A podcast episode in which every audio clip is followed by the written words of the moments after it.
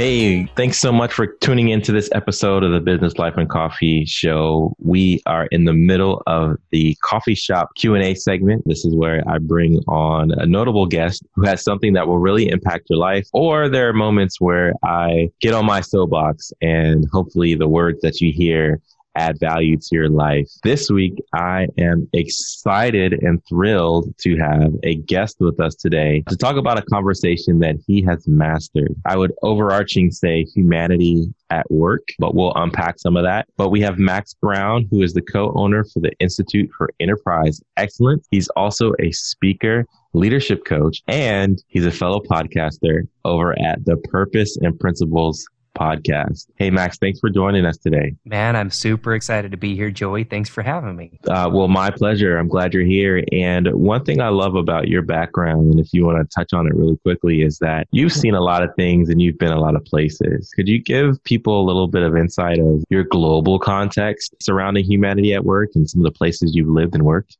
Yeah, you know, it's I'm grateful. It, you know, as you look back, it kind of seems surreal, and I wish I would have taken better notes along the way. But having lived in Asia for seven years and just worked in a lot of different companies and a variety of different situations. Lived back east here in the United States, and then now I live back in where I kind of where I grew up in Idaho. And it's been a good life journey. And as I reflect on it, I just don't have any regrets for what we've done in different ways. But you know, it's true. People are people, no matter where we go in the world, right? No matter what language we speak, no matter what the background we come from, people are people. Yeah. And uh, you know, it was 1997 when I was doing a I was doing a training session in the middle of of remote countryside in China, where we were with this organization where we were talking about what do we all share in common as we try to reduce barriers to misunderstandings. Mm-hmm. And so we focused really on the basics of how we raise our families, the fact that we all desire to feed our families and go home in safety every night. And that was 1997. I just, it's a, it's a lot to think about. Yeah, a, a lot to think about. And you were a world away. And now at this point, a decade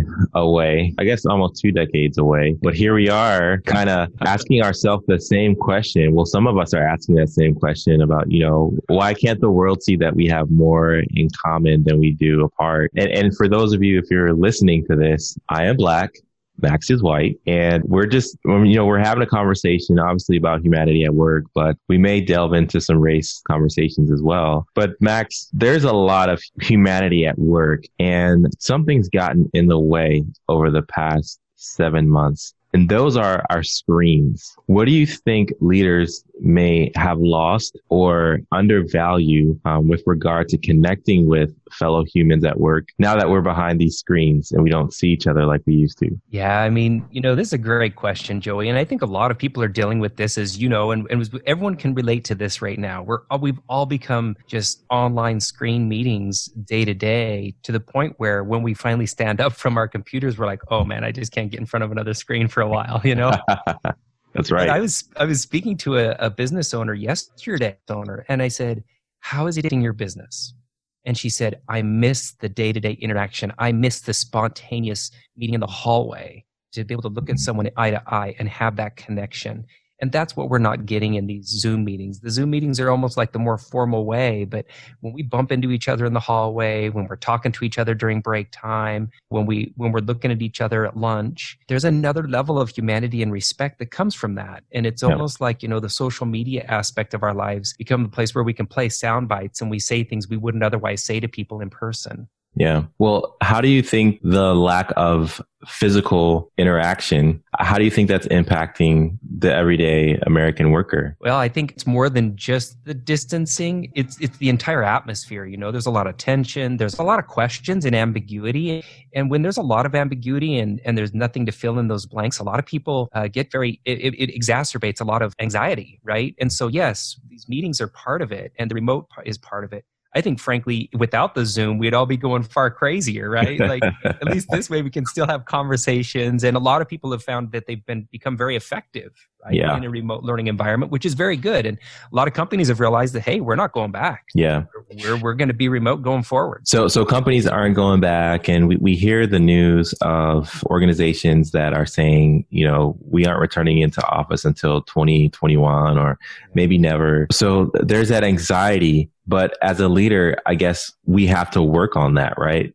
we have to take the circumstances that are in front of us and say, how can we make the most of it? And I agree. And we not only do we have to make the most of it, but we have to be able to ask ourselves, you know, the, the, the tension or the feelings that we're feeling in our own lives, we need to recognize that our employees are feeling the same thing. Yeah. And and so we, we do need to still have that sympathy on the Zoom calls. We still need to be able to have that empathy on the calls, even when we can't see each other face or, you know, face to face in terms of like in person. Yeah. All right. So let's say you were talking with an employee. They're frustrated. They're anxious. They've done back to back Zooms. You can tell on their face that they're weary. What does Max do? How does he have that conversation? What are some things that you would do to make the most of, of that conversation? Well, that's a great question. As an executive coach, I try to feel the pulse of that with my clients. And, and when they express that, we, we, we dedicate time to that. So we can't ignore the fact that that's happening for folks and we're going to have that conversation so that people can realize that uh, you're not alone in this world you're not alone and just the empathy that we can share by sharing and being present to someone who might be feeling something is alone an act of compassion and an act that we actually do care about one another this isn't about manipulating each other it's about genuinely caring about one another yeah, yeah, I love that. Um, I have heard you can fake caring, but you can't fake showing up. And I agree that that's always stuck with me. That was kind of in a um, a pastoral sense, but uh, even at work, showing that you really care is showing up and creating that space in a Zoom meeting or in a Zoom one-on-one or a phone call or you know just being available because you can fake sympathy and empathy with an email or words or whatever, but uh, actually making that time is such an important thing to do as a leader. Yeah. And what you just said about that you can't fake, I mean, you can fake caring, but you know, the interesting thing for me is that anything, even a good effort can be thwarted by, by someone who isn't really or genuinely thinking about what their motive is, mm-hmm. right? Or sometimes we even weaponize good things. Like we think that we're, you know, we, we do our pretend listening because we've all been taught how to listen. But people can tell, you know, people can tell, they know, they can feel it when they're really yeah. being heard and when they're not, and when we're being present with one another and when we're not. Yeah. And I think that's key. So for all of our listeners out there today, I would invite you to think, how are you going to just demonstrate care and take it over the weekend? Think about that in terms of how you create presence with everyone on your team. Some of you might be thinking, gosh, does that mean I have to have a psychology degree or we can't talk about business? No, we're not saying that. We're just saying, you know, be be human with one another and allow people to feel human as we do our work. Yeah, I love it. I love it. And, and so that is a great challenge. I will definitely reflect on that as well because I think it boils down to like the golden rule and the platinum rule, right? Treat people the way you want to be treated and treat people the way that they want to be treated.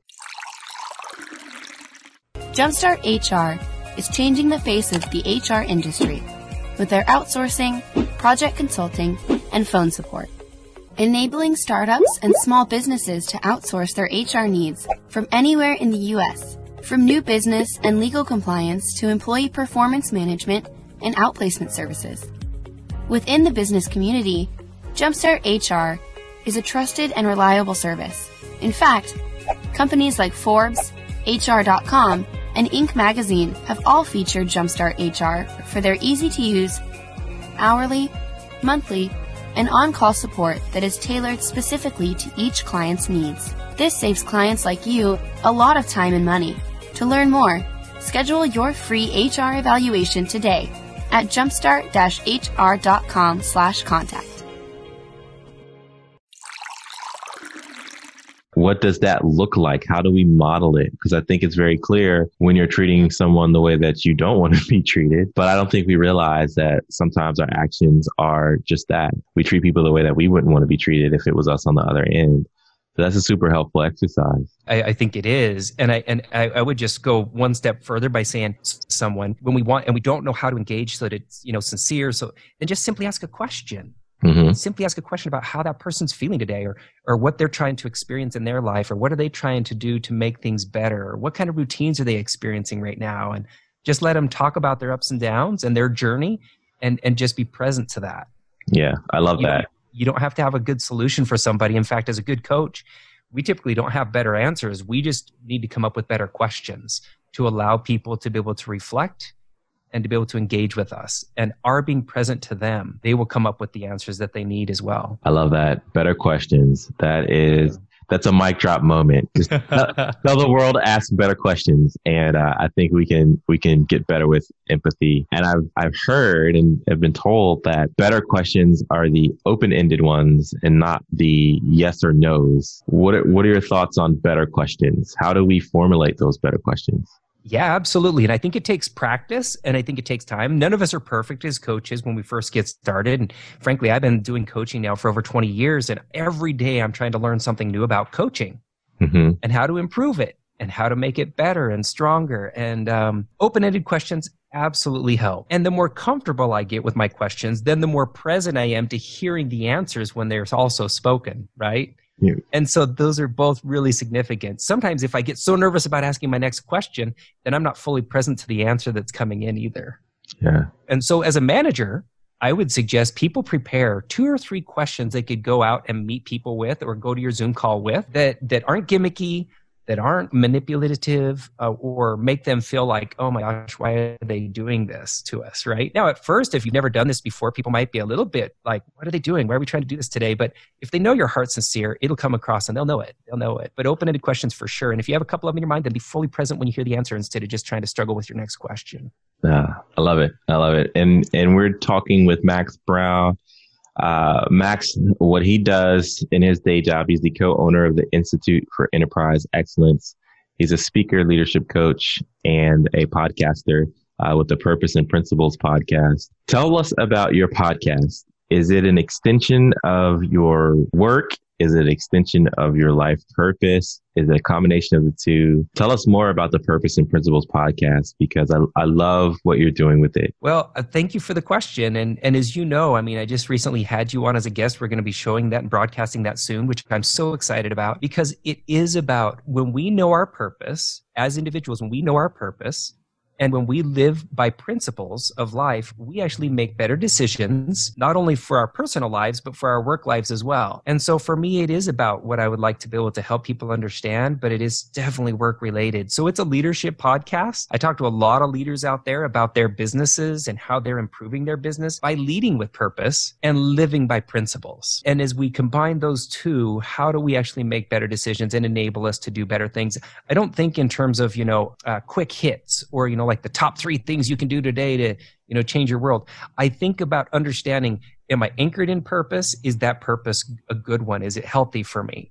And what principles will help me to guide my life in that? Yeah that's so great. And so i, I hope our listeners uh, while you're listening to this interview going over to the podcast and hit that subscribe button for my friend and uh, consume as much as you can over the week because it's good. I have a question now, sort of pivoting into some of the, the topics of the day, so to speak. But I'll just be straight up with it. How do you lead people who don't agree with you? You know, and you know and and in this day and age you know in social media like we kind of talked about it, it's become more it's become almost like professional fighting match on social media sometimes you know and luckily hope or hopefully most of those engagements are not professional relationships, you know, like the way we treat people at work. But we have come, become kind of a soundbite culture, right? And if somehow your soundbite doesn't match my soundbite, then we're going to war with each other rather than trying to figure out how to have a better common, what we share in common. Yeah. But I do like to ask the leader. I like to ask the leader, hey, if there's some common conflicts coming up with someone, then let's let's go find out what's happening for that individual. So let's let's ask him, you know, what's going on that that is preventing us from being able to come to an agreement here or can, can you help me understand your side of this again because right now we're definitely bumping into some things that we need to address right but what are the common things we do share in common to help us go forward and it doesn't mean that we're always going to agree we have to figure out that sometimes we don't agree and that's okay. Let's not demonize that. But that we do need a path to move forward is also true. So yeah. we just can't live in conflict and say, well, that's just going to be okay. No, let's figure out how to resolve that conflict. And then let's all agree that even when we when we came together with different opinions that what we make when we forward together that's so rich i have experienced and i understand the various barriers to getting to common ground And um, a listener or a video uh, watcher is probably thinking in their own mind right now about those barriers. And I can, you know, think about A, uh, the courage to have the conversation in the first place, B, the courage to listen, C, the courage to find common ground, and then D, the courage to like commit to that common ground as opposed to saying my way or the highway. Over the course of your coaching, what has been some of the biggest barriers to effective communication that you see leaders face, and uh, how do you help them overcome it? I, I, think one of the biggest things is that we sometimes will misread someone else's intentions. And when we misread one another or we judge one another that way, it makes it very difficult for people to make good decisions. Mm-hmm. And when we misread each other's intentions, we actually misinterpret perhaps what they're saying as well. And so sometimes what we have to do is, is step back a little bit and say, hey, is this just me interpreting something incorrectly as opposed to just placing judgment on someone else? Yeah, yeah, that is so true. That's true. Let me ask you is there a project that you're excited about that you want to share with our listeners? Are you the, cooking up something good that you'd like us to, to get our eyes on? Yeah, sure. Thanks for asking. I mean, we are working right now on a project for how do we ask better questions and to foster continuous improvement in the workplace where leaders ask not only more thoughtful questions, and that's what this is, it's about leading people through more thoughtful dialogue so that we, we foster continuous improvement, we foster psychological safety, we foster better relationships as we seek common goals and better results for our customer. Yeah. And it's all about returning more productive results by having more thoughtful conversations. And that's that's what we're working on now. I hope to get it out soon. It's just been a little bit chaotic, you know, with everything that's going on. We've just had to shift things and prioritize different, but the yeah. project is definitely up. In fact, it's it's in my screen behind this podcast. Awesome. I'm working on it. Yeah. Awesome. Well, we're going to have to track the developments of that and rooting for you. Max, how can people get in contact with you and how can people follow you on social media? Well, thanks for asking. It, it's easy. I'm just at S Max Brown. So Smax Brown. S Max Brown. My first name is S uh, Stephen Max Brown, but I go by my middle name Max. And so S Max Brown. Just smaxbrown.com. Awesome. Cool. Any party thoughts that you want to share today?